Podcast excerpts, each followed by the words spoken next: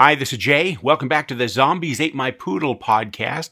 This is the podcast where I am reading my book a chapter at a time as I get ready to turn it into an audiobook. So, what you hear here, what you hear right here, uh, is kind of like the first draft of the audiobook. The, the book is done, but the audiobook is still coming.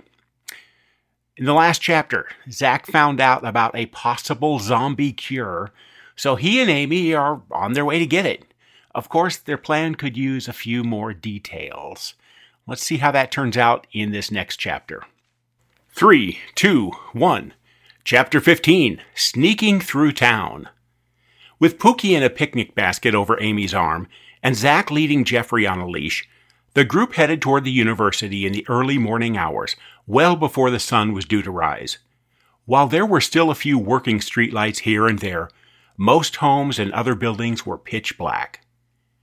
The darkness made it easier to stay hidden, but it also made everything seem more creepy, with tree branches reaching out of the darkness and strange sounds making them jerk around, staring wildly into the shadows.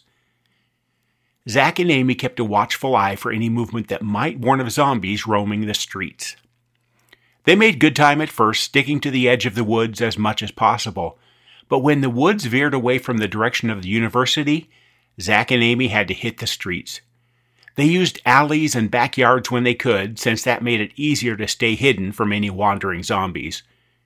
Every once in a while, they saw the curtains inside a house twitch as people peeked out, but nobody came out to see what two kids with a picnic basket and a dog were doing sneaking through their backyard in the middle of the night. It seemed as if everybody still human was hunkered down out of sight except for Zach and Amy. There was still about an hour before dawn when Zach and Amy noticed they were sneaking past fewer houses and more stores and office buildings. They were making their way into the midtown area, which meant fewer backyards and fewer places to hide.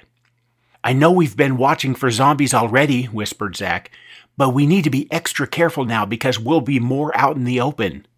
We can both keep watch everywhere, but how about if I mostly watch behind us and to the left, and you watch mostly in front and to the right?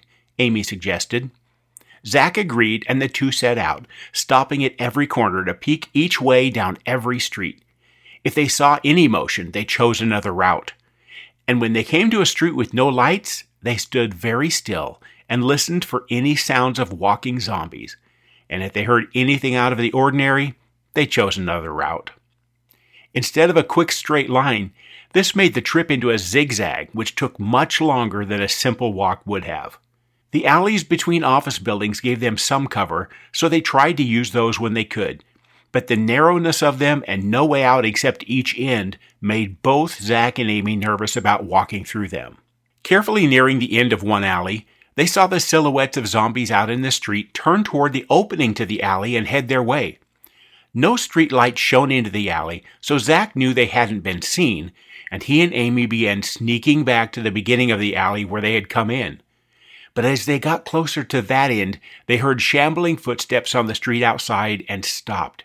They were now stuck between two groups of zombies with nowhere to go. Amy grabbed Zach's arm and whispered, Get in there! He turned to look, and she was gesturing at a dumpster in the alley.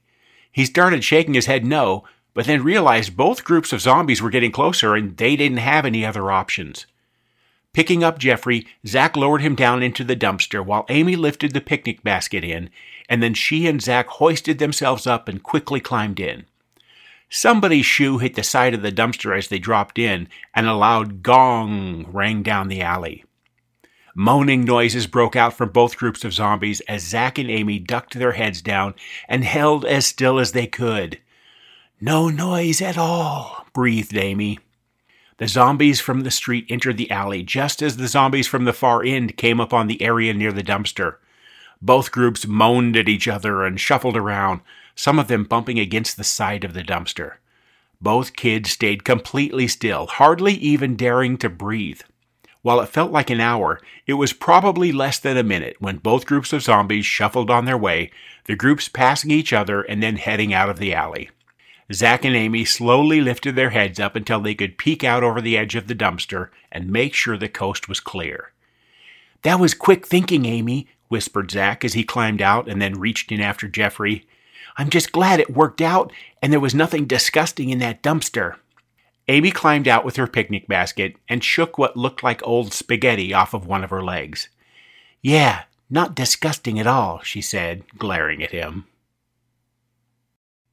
And that is it for chapter 15. Now remember, uh, you can always get a copy of the complete Zombies Ate My Poodle book at Amazon or Apple Books. And if you forget, don't worry, I will remind you at least 16 more times. So Zach and Amy and their zombie pets are now sneaking through town toward the rumored zombie cure. They've avoided getting their skulls munched so far, but who knows what will happen in the next chapter. See you later for that next episode.